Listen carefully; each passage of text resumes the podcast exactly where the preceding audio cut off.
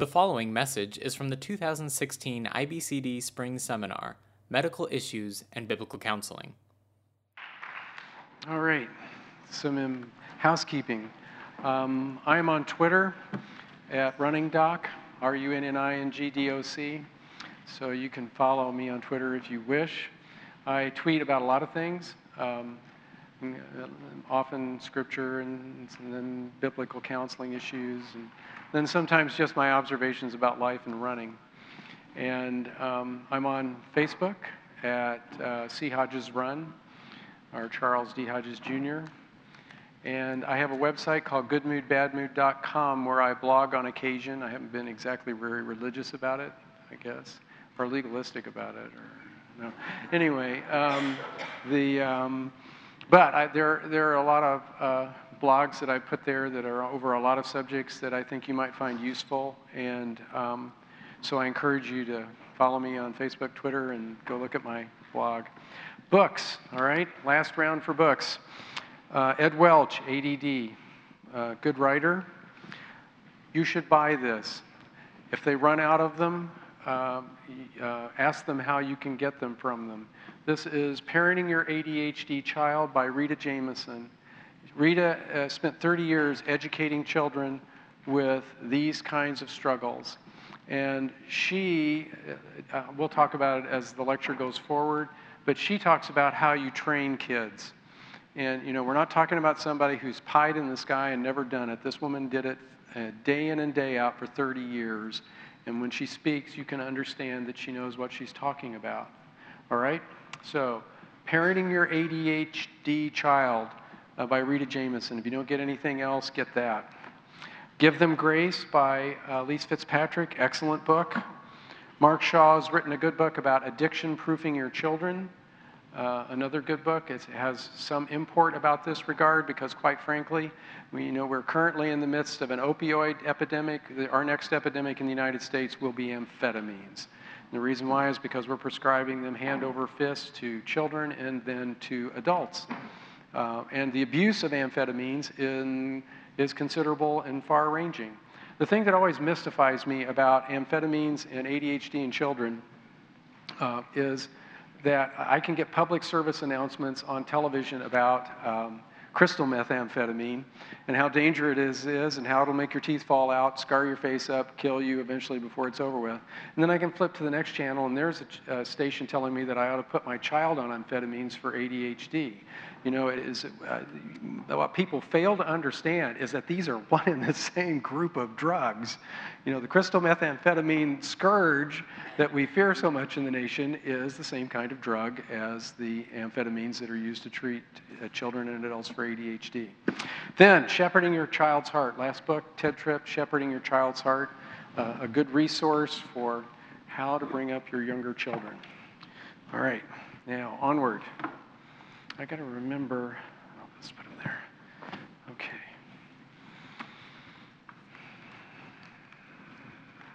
I once talked to a Christian lady who had an ADHD child, and her experiences of raising that son who was labeled with ADHD.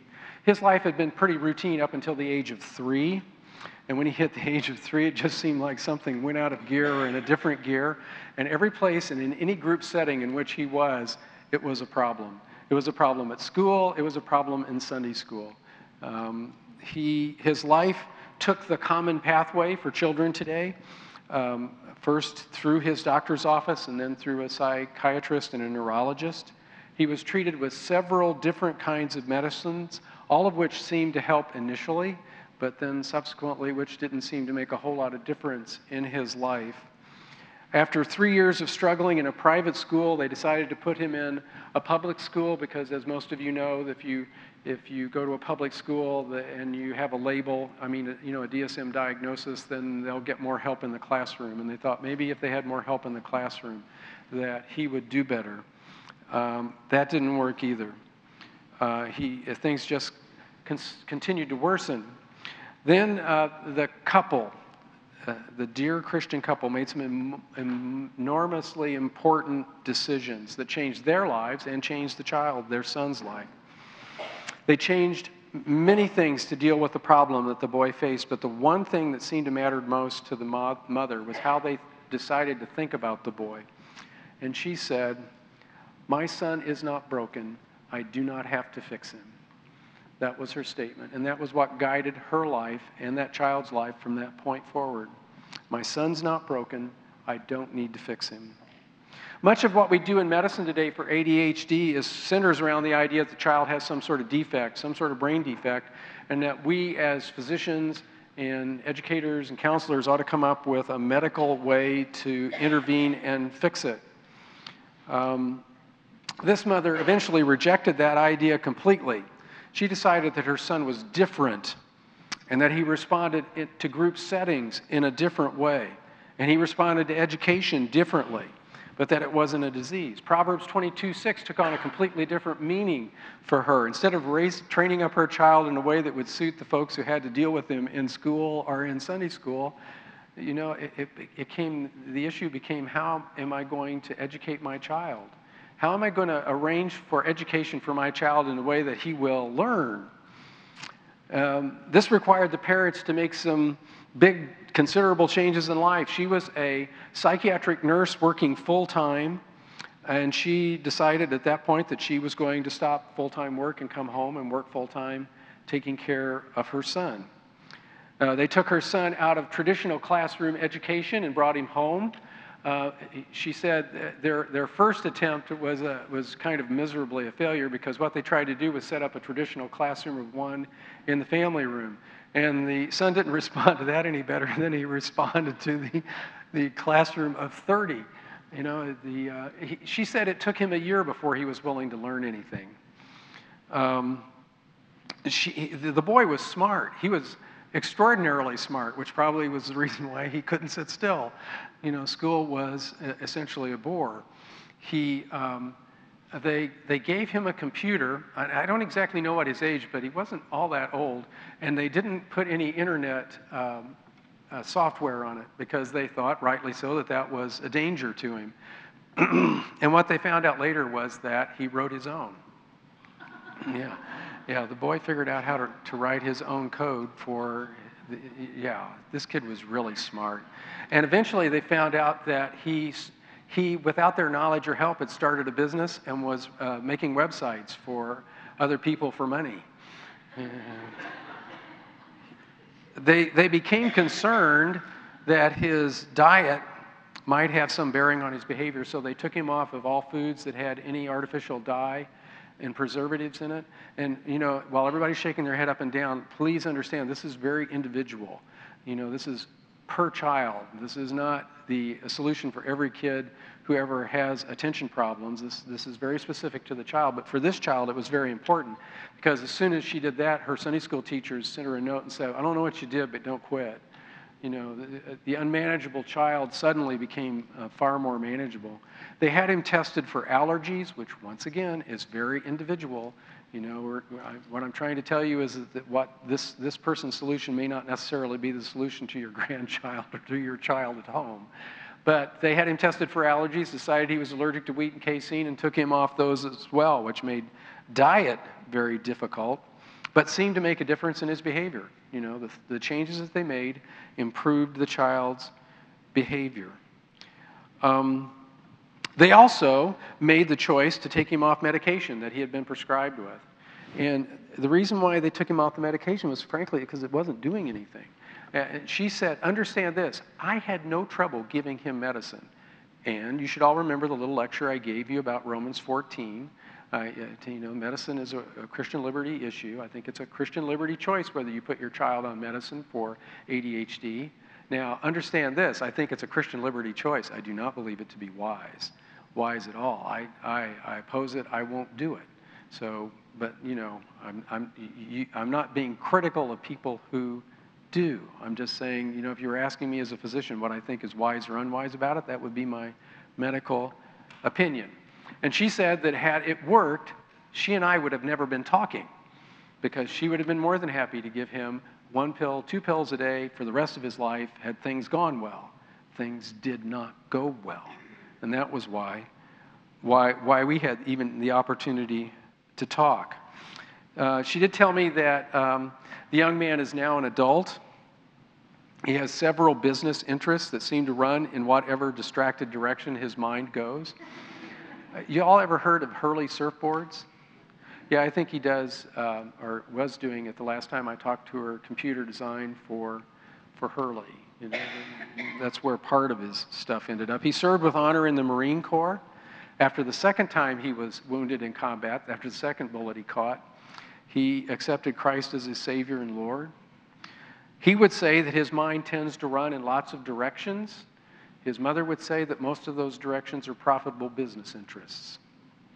I asked the mother what made the most difference for her son, and without hesitation she said, "It was when I decided that my son wasn't broken and that I didn't need to fix him." You know, if you don't get anything else out of this lecture, carry that sentence away with you. I would tell you that these children are different without any doubt in my mind. That doesn't mean that they have a disease. Now, what is ADHD? Well, you have to have symptoms that last for 6 months and come out of three areas: inattention, hyperactivity, or impulsivity. These things have to last for 6 months. They have to be somewhat disruptive in your life. They include people who often fail to give close attention to detail, makes mistakes in homework or work, doesn't seem to listen when spoken directly to. I wonder if you can develop ADHD when you're 19. I have a grandson.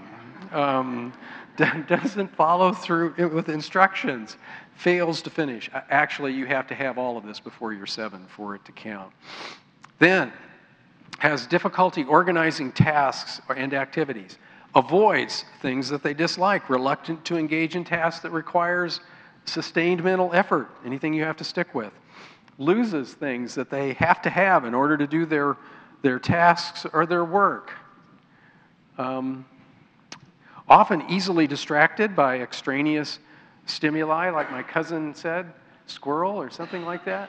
Yeah, I think that's a cartoon or something, isn't it? Yeah. Then forgetful about daily activities. Then hyperactivity. Often they fidget, squirm with their hands and feet in the seat, leave their seat in the classroom. I had my cousin Jimmy, he's with the Lord now, he died in a motorcycle accident about 3 years ago. When he was a young man, he would have fit all of this. And I can remember him telling me that one day his mother took him to school. And that was when they had windows that you could actually open in buildings. And it was on the first floor. And the teacher sat him down in a seat, and which was by the window, and turned around to do something else. And when she turned around, my cousin Jimmy was gone. You know, he figured out what school was all about, and he left right out the window. If someone had known that Jimmy's ability to learn was different, his outcome in life might have been completely different, and it wouldn't necessarily mean that he would have had to have taken medicine in order to do it. My cousin Jimmy needed to be doing something that he put his hands on as opposed to sitting in a seat. Runs about and plays, climbs excessively in situations where it's not appropriate, has difficulty playing or engaging in leisure activities quietly, emphasis on the word quietly, and then often talks excessively. When it comes to hyperactivity and impulsivity, they blurt out answers before anybody else can. Blurt out answers before anyone else can. They have difficulty waiting their turn, and they often interrupt and intrude on others. All of these things have to happen before the age of 7. It has to cause impairment in at least 2 settings, like school, church, or home. And there has to be clear evidence that this is significant impairment. It just can't be a little bit of a problem. And it can't be due to some other kind of psychiatric diagnosis. Those are the criteria. Now, what is the problem with all of this? Well, you know, the problem is that many, if not the majority of boys can meet at least 6 of these criteria at the age of 5, when most kids are being entered into full-day kindergarten today, at least in my state in Indiana. So you have a description of normal childhood behavior for at least half the kids who are in school. Now, the question then comes up, is this a disease or just an important difference? Well, You know, when it comes to making the diagnosis, subjectivity is the rule. The way this diagnosis is made is vitally important. From 2003 to 2011, the number of children and teens diagnosed in the United States rose 43% up to 12% of the US population for teens. And the way it's diagnosed is you compare their behavior to the set criteria in the DSM-5. You have rating scales. You hand the rating scales to the teachers. You hand the rating scales to the parents. They make the observation. And then generally what happens is that, you know, the child is sent off to the physician with a note from the school. There are no physical or neurologic or laboratory findings that are diagnostic for ADHD. Aside from the list of behaviors and the self-rating scales, there's no agreed-upon testing that can easily confirm or deny the diagnosis. As one article I read this week said, there are no physiologic markers or lab tests that can be used to make the diagnosis of ADHD. This is completely a clinical diagnosis. So we have no pathology. There's no clearly defined change at the cell level that accounts for the behavior. The MRI scanning, what do MRI scanning and tell us? First off, I can tell you that MRI scans are not indicated to make a diagnosis of ADHD. And the reason why they're not indicated is because it's considered a clinical diagnosis and they cost too much. They're like, you know, anywhere from $1,000 to $2,000, and then there's radiation and everything else that goes along with it. And so nobody advocates that we use them. The scans do what, you know, the scans tell us that if you look at the brains of children who have ADHD over time, what you'll find is that their brains develop at a slower rate than children who do not have the symptoms. That's what's generally seen.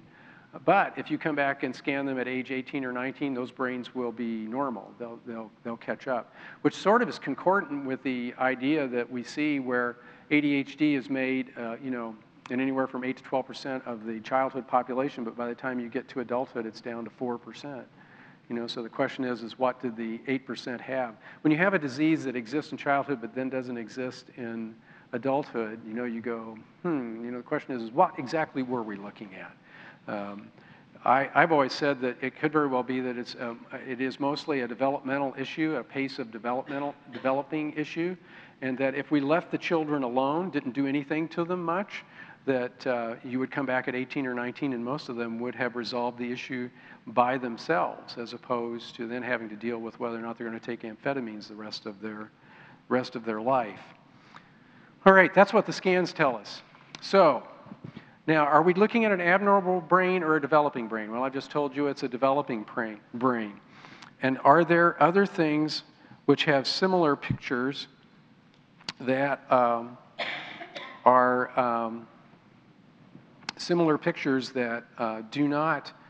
that have the same symptoms but aren't particularly a disease? Well, right now the big buzz is lead poisoning. You know, if you've watched the evening news any time in the last 2 months, you know that Flint, Michigan has a big deal about the water in Flint, Michigan. Now, I will tell you this, though, about the big deal in Flint, Michigan and the lead in the water. Actually, the current levels of lead in the water in Flint, Michigan are lower than they were in most of the United States 10 years ago.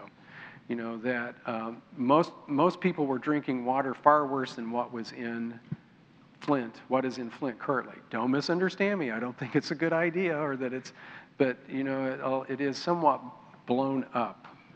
That's one way to say it. Now, what about lead in water for children? Does it cause symptoms of ADHD? Well, lead toxicity does result in children having the same kind of issues that kids would have if they had, if they met the criteria for attention deficit disorder. There was an article published in 2010 that noted this. An article published last summer, though, said that there was an interesting different view on it, and that was that actually the kids who were most likely to have it had a genetic difference that they had found that made them more susceptible to the effect of lead toxicity with regard to the symptoms of ADHD. So those are similar pictures. All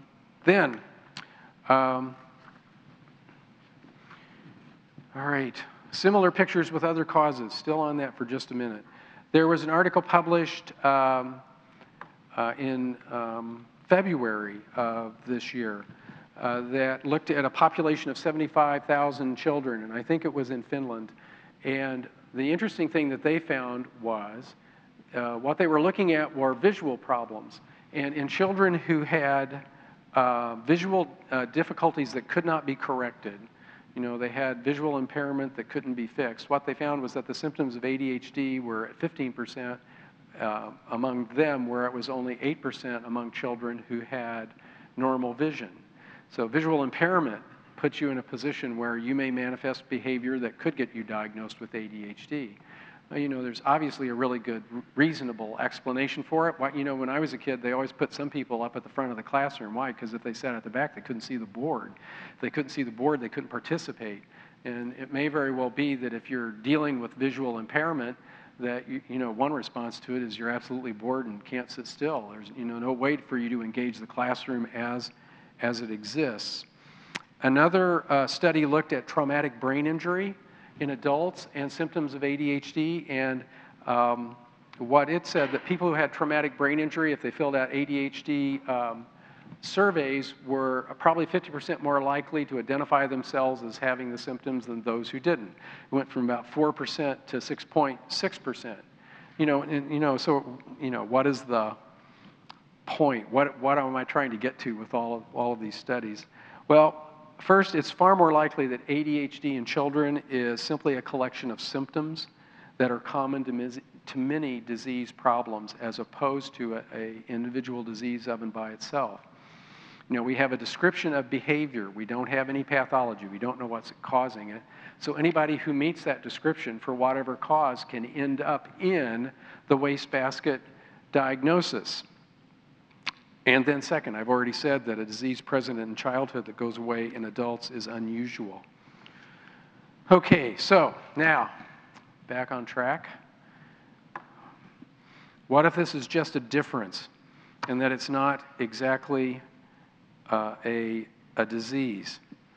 You know,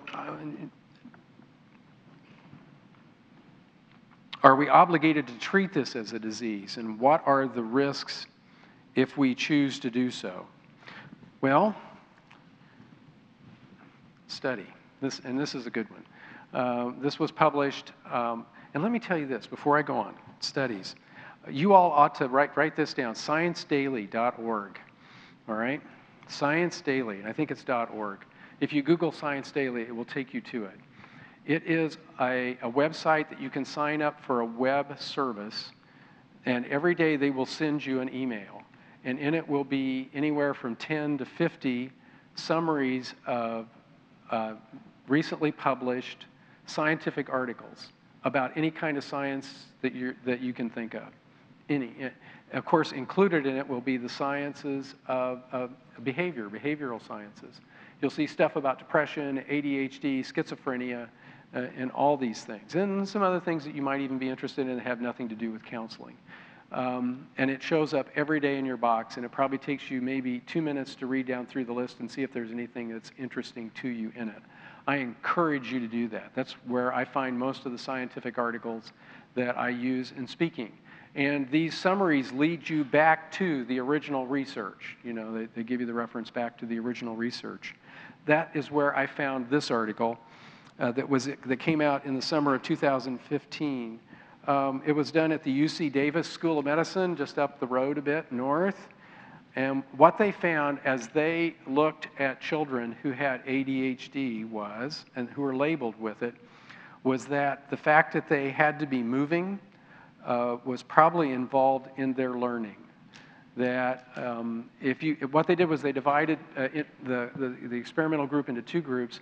One side was labeled with ADHD, the other side didn't meet the criteria, was not labeled with ADHD. And then they would put them both through situations where that while they were doing whatever they were supposed to be learning and testing, they were forced to move. You know, they couldn't sit still. There would be distractions. And then they would switch it and they would put them through the same kind of learning, except they would have to sit still in order to do it. And what they found was vitally interesting. What you would expect with the kids who weren't labeled with ADHD was when they were allowed to fidget or they were distracted, that their learning dropped off and they didn't do very well on the testing. And when they were allowed to sit still, they did better. With the kids who had the label of ADHD, what they found was when they were moving, they did better. And when you forced them to sit still, they did worse. And so what they suggested was, instead of trying to either chemically or by means of reason of force, making these children sit still, that maybe what we ought to be doing is putting them on exercise balls for chairs instead so that they can rock back and forth and it didn't make very much noise and didn't bother anybody. And one of them even said, put them on an exercise bicycle and make them ride while they are reading and learning. So what that study highlights is that people identified with ADHD probably do not have a disease. They're just simply different. They're different in the way they learn, and it only becomes a problem until when? When does it become a problem? When we send them to school. And what do we do with them in school? We make them sit down. And most boys have absolutely no interest in sitting down, hardly until they're 9 years old. And what happens then is that for the first 3 years, they learn to hate school and teachers, and after that, their education is nearly ruined. That is what the outcome is. When I was an intern on pediatrics, I spent 3 months with a pediatrician who was a genuinely good physician and mentor. His name was John Hybe. And he told us, when he started to talk about ADHD one day, he told us to stay out of it. He said, men, it's not a medical problem. It is a school problem. That was, 45 years ago. And he was entirely correct. So it's an educational problem because we have children who learn differently and they need a different environment in which to succeed. Change the environment as opposed to changing the child. What are contributing factors to this? Let's back up a second. Yes. So is this behavior described in Scripture? Well, absolutely. You know, all kinds of behavior is described in Scripture, and certainly this is one that is. But also, when you think of these children, when you think of these 5, 6, 7, 10, 12, 14, 16-year-old children, how do we see them theologically? What are they? They are little sinners, just like their parents, aren't they? Yes, they are. And many of them are unsaved, unregenerate sinners. So their minds work differently, but at the same time, they desperately need to come to understand matters of faith and obedience, don't they? You know, what do these kids need? Well, it's what Elise Fitzpatrick says. They need the gospel. They need it badly. And they can learn. That is the one thing that Rita Jameson will tell you in that little book. These kids can learn, and they can learn the skills that they need in order to succeed in the classroom. So for these kids, Proverbs 22:6 becomes a real challenge. The parent must understand that their child is different in the way they learn, but they are same when it comes to having a sin nature and a need for a Savior. As I said earlier, it's important to keep those two sentences in mind. Never call anything a disease that the Bible calls sin. Never call anything sin unless the Bible clearly does. And that second part is more important for the kids. Why? Because we, as parents, have a unique way of turning almost any kind of behavior that they have into sin. Why? Well, I told you not to do it. And since I told you not to do it, you are in rebellion. And since you are in rebellion, you are sinning, right? Right. We have the capacity to turn almost anything into sin if we choose to. And on the other hand, I would tell you, excuse me, you don't have to make every inconvenient behavior into a matter of disobedience. And if you do, you're doing yourself and your child a great disservice. All right. Now, what factors make this worse? Because, folks, this didn't exist much before 1950, did it? No. You don't hear it written much about. You don't hear it talked much about. Something changed in the United States. Something changed about the way we raise children. If you go to France today, I saw an article about 3 or 4 years ago, and it said their response to ADHD in France is, it doesn't exist. We don't allow it. That is the way the French respond to ADHD. Excuse me. And they pointed out that they use disciplinary measures that change how children deal with children who struggle with this. They didn't describe the disciplinary measures, but I can imagine what they might be. So, what do we do differently as a society that we didn't do in 1950? When I was a child in school in 1950, I can remember that if I was acting up, all that my teacher had to do was to look at me and say, Charles, if you don't straighten up, I'm calling your father. That was like the death sentence, you know, because she knew what would happen. And my response immediately was, I would straighten up and do exactly what she wanted to, because the last thing in the world I wanted to do was go home and try to explain to my dad why he'd gotten a call from my teacher and then get the appropriate discipline that I needed. So now if teachers call, what happens to them? Well, like most of the time, they won't ever talk to a parent. You're going to get an answering machine. And if you do, the teacher is apt to get yelled at for not doing their job and taking care of my child and educating them appropriately. It's almost as if education has become a commodity in the United States, that everyone else is responsible for except parents. You know, the only people responsible in the room for raising kids are parents. The only people who are responsible for educating them are parents. If you want your child to read, you'd better teach them. I could read before I entered kindergarten at the age of 5, and the reason why was because my mother sat down and taught me how to read. That's exactly why. Not the teacher. Teachers were great. I had great teachers. I went to public school all the way until I graduated from high school as a senior in 1967, but I can tell you the schools were remarkably different before then. So, we raise our children differently, and frankly, we should expect a different outcome. What other things contribute to this? Television. Children are watching from 4 to 8 hours of television a day. My favorite bumper sticker that I have seen is on the back of a car was, "Kill your television." You know, if you want to help your child who has ADHD symptoms, go home, get your hedge trimmers out, and cut your cable. Yeah, radical, isn't it? It's almost like I'm asking for something that's terrible. Yes.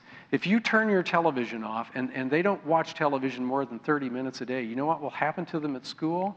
Their whole brain slows down.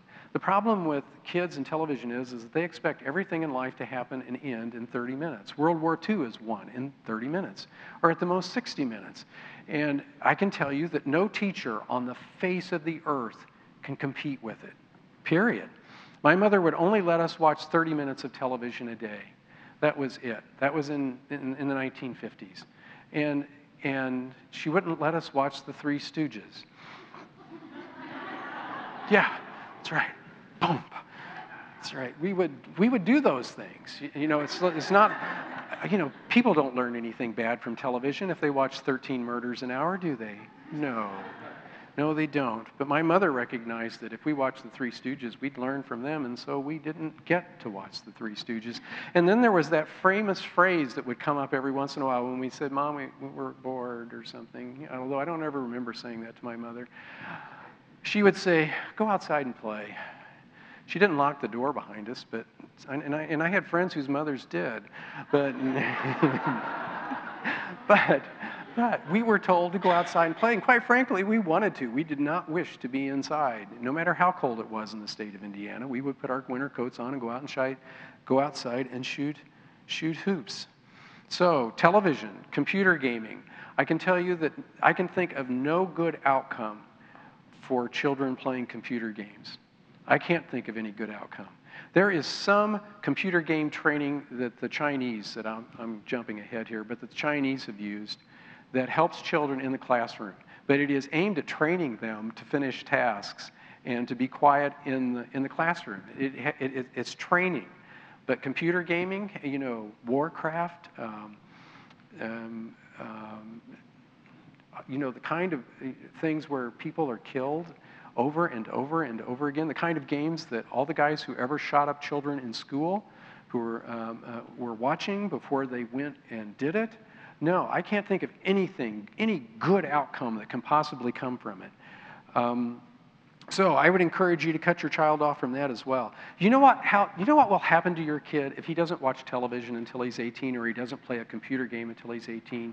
Do you know what the outcome for that's going to be? He'll grow up and be normal. Yeah, that's all. You know, we did. We grew up and we were normal. So it seems to contribute to their inability to be able to sit in boring situations and pay attention. Then there's the vanishing nuclear family. 50% of children today are born to single-parent homes. And when I was a kid, that was extraordinarily rare. I had the luxury, the privilege of growing up in a household where my mom and dad lived together. It wasn't that they didn't have arguments every once in a while, but they did live together. The most memorable evening as a six-year-old that I've had was watching my mother chase my dad without a shirt on around the house with a pancake turner, smacking him on the back. I don't know what he'd done, but all the time he's running, he's laughing, laughing and screaming. But both my parents were there. My mother worked maybe for 9 months once when we were a little older, and but it came up to summer, and we were old enough that we could be at home alone, and we were home alone on a summer afternoon, and my brother and I were sitting at the kitchen table cussing at each other like sailors. All we heard was the screen door close. Yeah, my mother came in and heard us cuss like sailors. And we were appropriately sanctioned for that, but my mother quit her job that day. And the reason why she quit her job that day was because she knew that if she had been there, we wouldn't have been cussing like that. Didn't mean we wouldn't cuss, but we wouldn't have been cussing at that time. So, endeavoring to get ourselves by whatever means. You know what? The country needs to get this puzzle back together, get Humpty Dumpty back up on the wall. We need a revival. Oh, do we ever need a revival? Watching the political process just makes me say, oh, even so, come Lord Jesus, or please. Revival, the gospel. Our nation is in desperate need of the same kind of revival that John Wesley preached to the Welsh coal miners. If you want to change people's hearts and change people's lives and children's situations, we need to be preaching the gospel. All right, so the vanishing nuclear family. What else has changed? Public education changed. And don't take this as a criticism of teachers. I have all kinds of teachers in my family. I teach after a fashion. And they are good, dear, godly Christian men and women who spent most of their careers, our lives, trying to teach and influence young minds, literally working as missionaries. In many situations and in many ways. They have my deepest sympathy. They get little support from parents. There is no coherent discipline policy in most of our schools. Teachers are viewed as referees at children's fights. When I was a kid, if you got in a fight at school, the dean would, you would end up in the dean's office, and he had a board that he used to educate you in the reasons why you wouldn't get in a fight when you came back to school 3 days later after your parents had dealt with you summarily for whatever it was that you decided to get into the fight over. And now they just, they're supposed to stand there and watch until the police get there.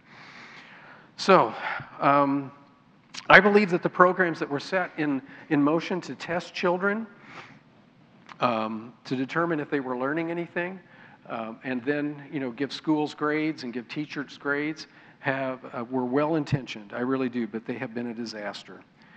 Teaching for a test does not mean that students learn anything, and by and large, I don't think they are learning all that much. The most important thing that occurred was in 1969, unelected men in black robes, and it was at the time men in black robes, decided that against the advice of the electorate, the majority of people who lived in the United States, that the Bible and prayer had no place in public education, and with the absence of both Bible and prayer, there was a very incremental increase in violence in our schools and and immorality in teenage pregnancy. If you look at the rise of teenage pregnancy, it starts in 1960. And that was when we decided that we wouldn't teach kids the Ten Commandments anymore. You don't want kids to kill people in school? Why don't you teach them thou shalt not kill, and also convince them that there's a God in heaven who may hold them accountable for whatever they say, think, or do in life. If you don't do that, they certainly won't think that. When the founders came to these shores, they came so that they could worship by the dictates of their conscience. And they started schools because they believed that each of us were believer priests, that they believed in the priesthood of the believer, that there was no intermediary, no intercessor between God and man save our Lord Jesus Christ. And they believed that because of that, it was essential for us to be able to read in order to read the Bible. That was why we had schools.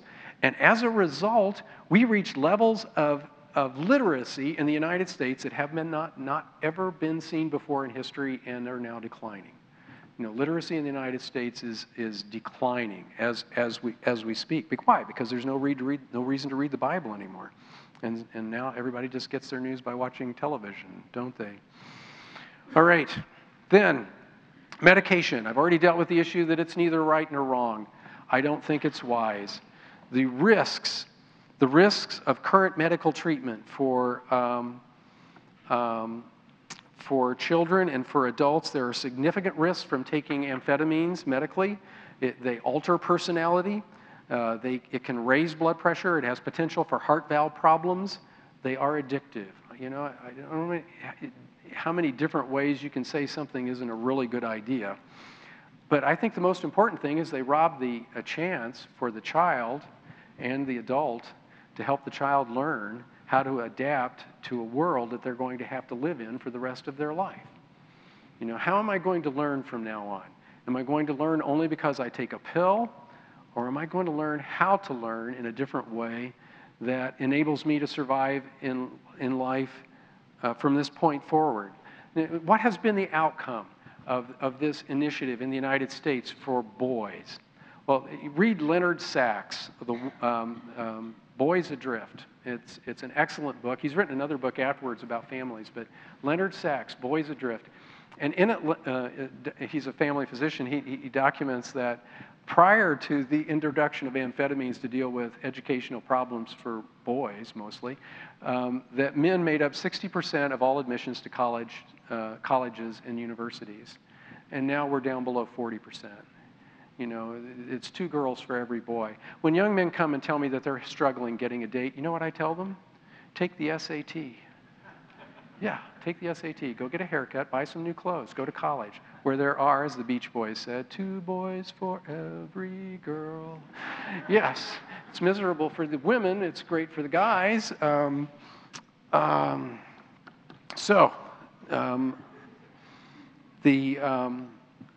The risks, I think, from an educational viewpoint is that boys, in spite of the fact that they are being medicated to do better, are not. Their outcomes are, very much the prototypical 35-year-old boy who is currently living in his parents' basement still, playing computer games and working part-time at Starbucks, and having his whole life subsidized by parents who are desperately afraid as to what they ought to do about his future. I always liked the comedian who said that when he graduated from high school, his dad gave him a nickel and a newspaper. Back then, a nickel you could make a phone call with. It was time to apply for a job. That was what he was telling him. All right, now how can we help? We can help admonish the unruly. Out of 1 Thessalonians 5:12 through 14. Those are people who have no goals. We can help boys and girls have reasonable education goals. We can encourage the faint-hearted. That's the parents and the teachers who don't exactly know how to deal with the uninterested, fidgeting child. We can help the weak.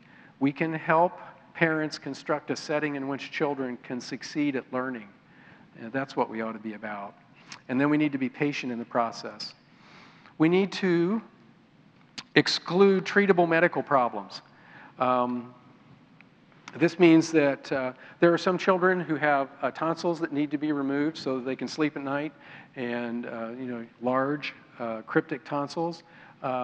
Children who have obstructive sleep apnea, when most children who do, are generally children who have large tonsils. Unfortunately, though, a lot of children have obstructive sleep apnea because they are markedly obese. And of course, everybody's trying to blame Twinkies and Coca-Cola for the childhood obesity problems that we're seeing, but I'll tell you this, we had Twinkies and Pepsi when I was a kid. The difference was go out and play.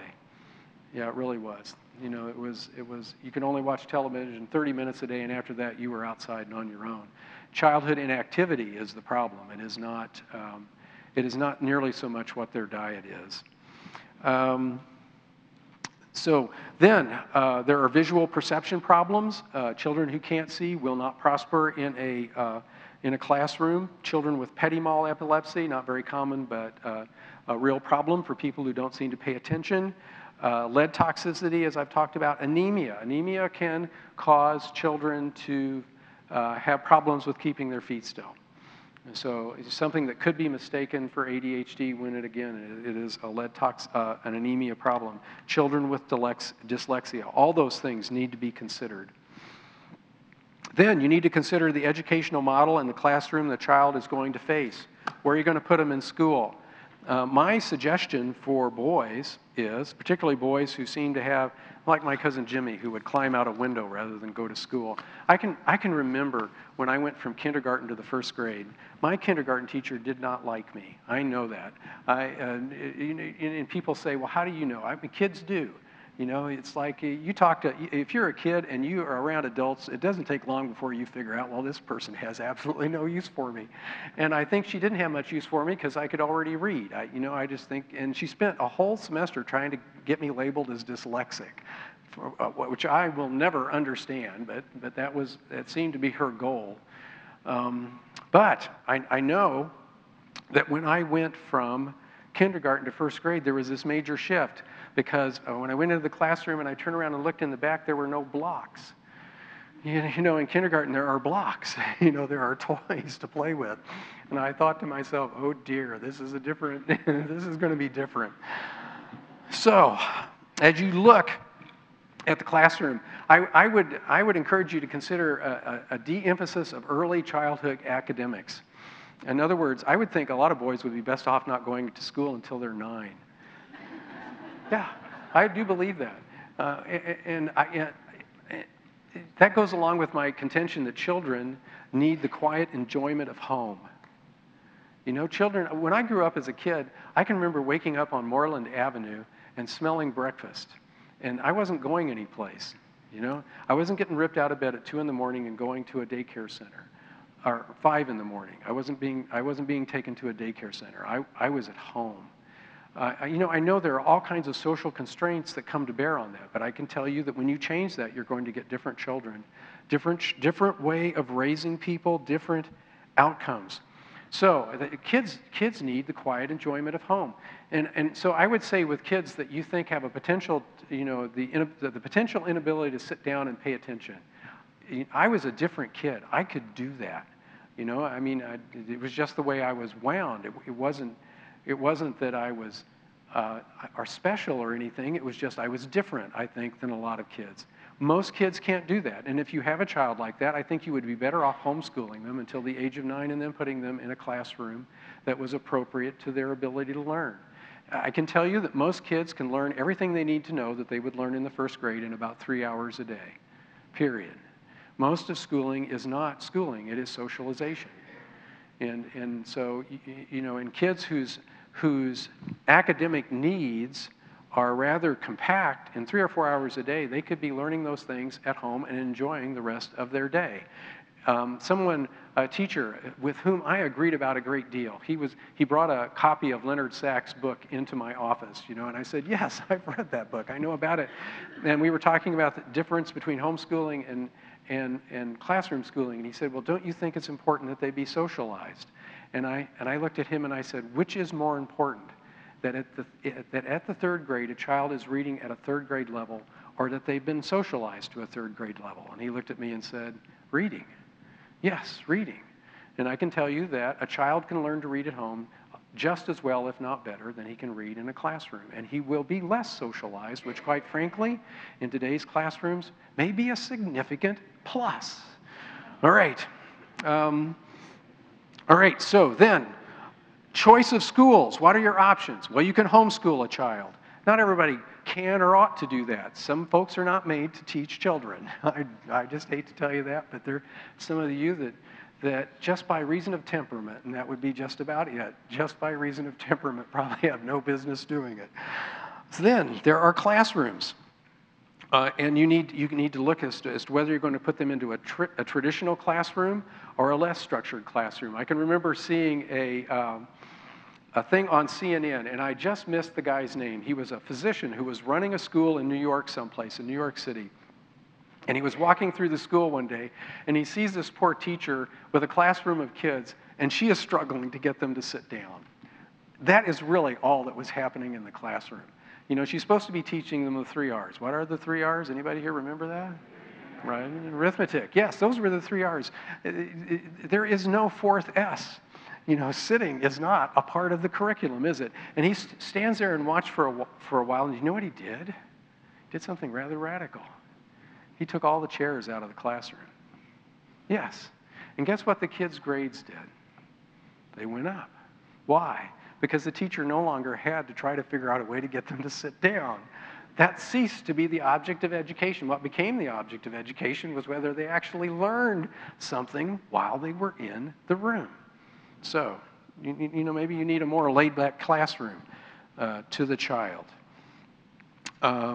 Then the question is whether or not, what is the school's philosophy? Is it religious or non-religious? And I would tell you that I cannot conceive of the discipline or discipleship of children outside of religion.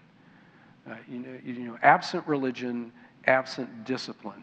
The whole concept, the whole idea comes right out of the Bible, where came almost all of our law and came most of our concepts for government. So, when possible, I think the best outcome is for a child to be in a school that honors God, teaches them the Bible, teaches them to pledge their allegiance to the flag and respect adults and to respect authority. Respecting authority someday might save their life. You know, when the police tells them to sit down and be quiet, maybe they will, instead of getting themselves shot by getting in a fight with the officer. All right. Then, curriculum. What kind of curriculum would you consider? Oops. I don't want to get out of that yet. Curriculum. We need more hands-on education and as opposed to print curriculum. And I think the educational system has gotten this message. I know a lot of places and a lot of school systems, the idea has already dawned on them that teaching to a test is not going to work in the long run. But consider this. I think that vocational education, we need to have a reassessment of our education systems totally, so that young men come out of school at the age of 18 with a skill that they could go to work with, instead of coming out of school with the idea that they're going to go back into school again for a long time.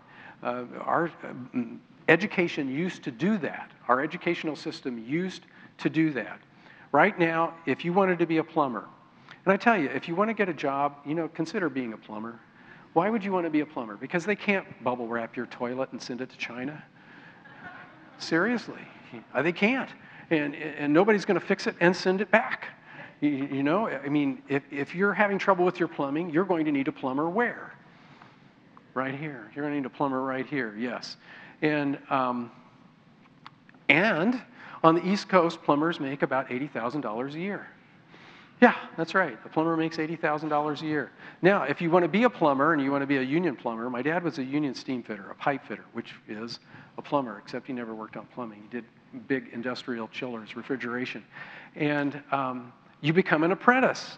And on the East Coast, at the time I wrote this lecture, apprentices for plumbers made $40,000 a year.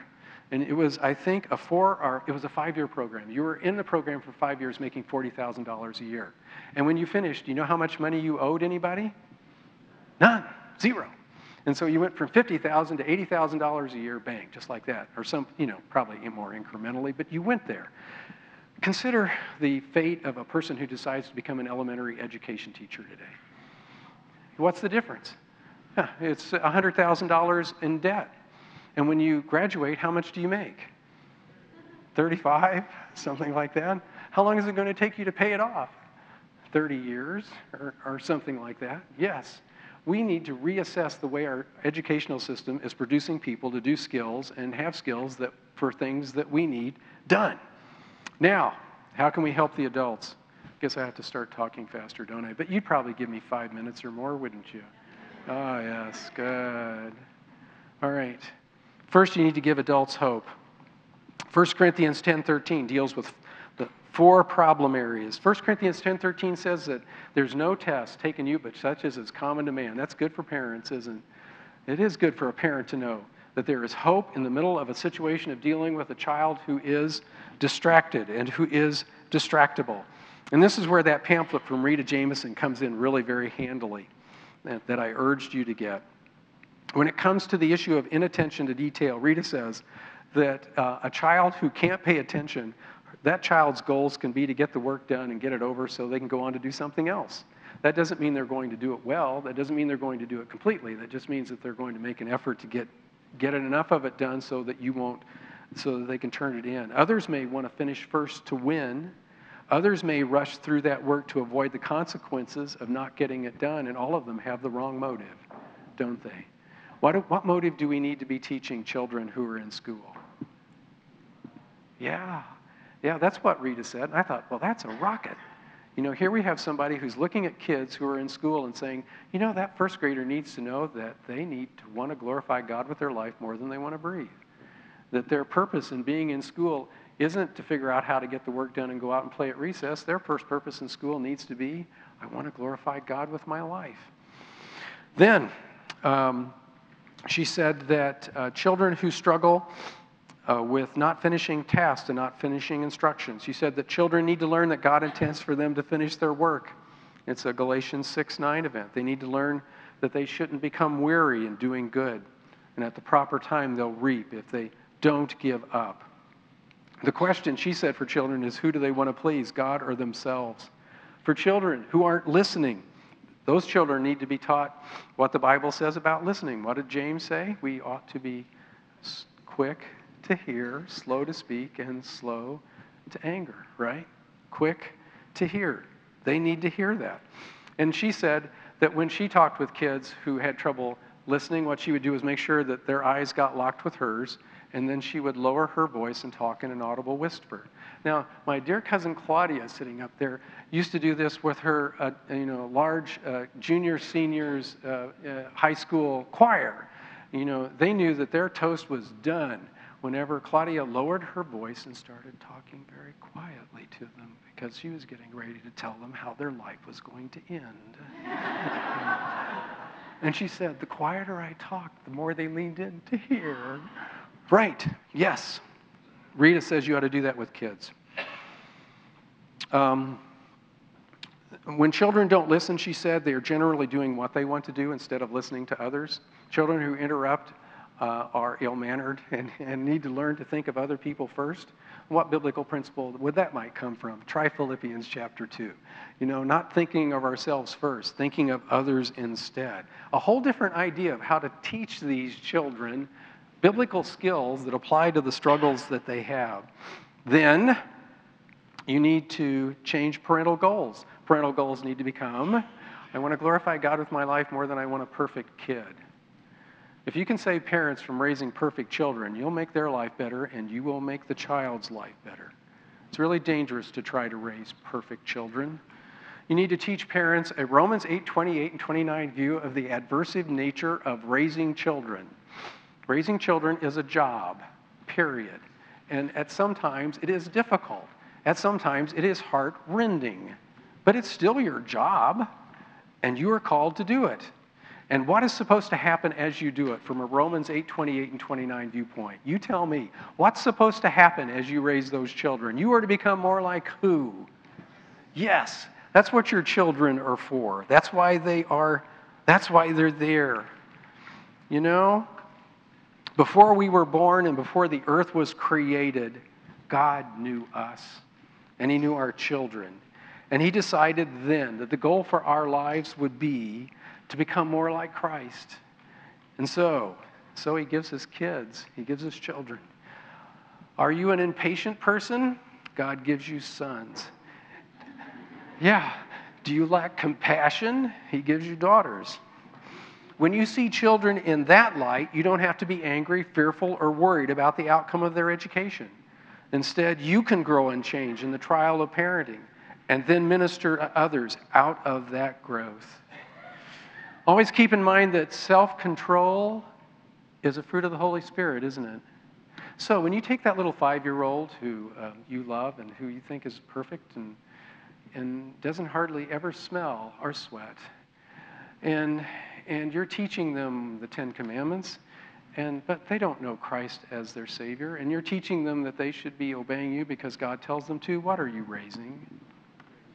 You're raising a hypocrite, aren't you? Yes, entirely so. Not that you shouldn't. You should endeavor to do those things. Why? Because we raise those children that way in hope, don't we? And what's the hope? The hope is that eventually they will see what exactly they are, sinners, as we teach them the gospel of grace all the way through, and that when they are saved, they will suffer the noetic effect of regeneration, right? Yes, there is a noetic effect of regeneration. You accept Christ as your Savior, the Holy Spirit comes to live inside your heart, and it becomes really possible to do the things that the Bible tells us that we ought to do, doesn't it? And then, you're going to have to make some Romans 6:16 choices. I've already talked about them for the most part. Turning off television, computers, internet. Technology can be a blessing. It can also be a curse. You should make reading the source of their information and reading out of books, not reading off of computer screens. It does something different to your brain. I encourage you to have your children read out of books. I think the worst thing that's happening in education right now is the putting all their textbooks on iPads. I think this is going to be an educational disaster down the road for lots of different reasons. There are technological advances that can help with kids who have ADHD. Smartwatches that remind them when they're supposed to be places can be of use. There are apps and things like wake-up lights, you set the lights to come on in their room before the alarm goes off, and it just gradually wakes them up. You're using their diurnal rhythm to do it. Shared calendars, so you can look on the calendar and know whether they actually went and did their homework and turned it in like they said they would. Classroom changes that you can do. In a large study published this past summer, what they found out that daily report cards between teachers and parents would help the child understand what the differences in their behaviors needed to be, and reduced their inattention and their hyperactivity. Yes, right there. And then always understanding the connection between movement and learning, kinesthetic learning. It's like that scene in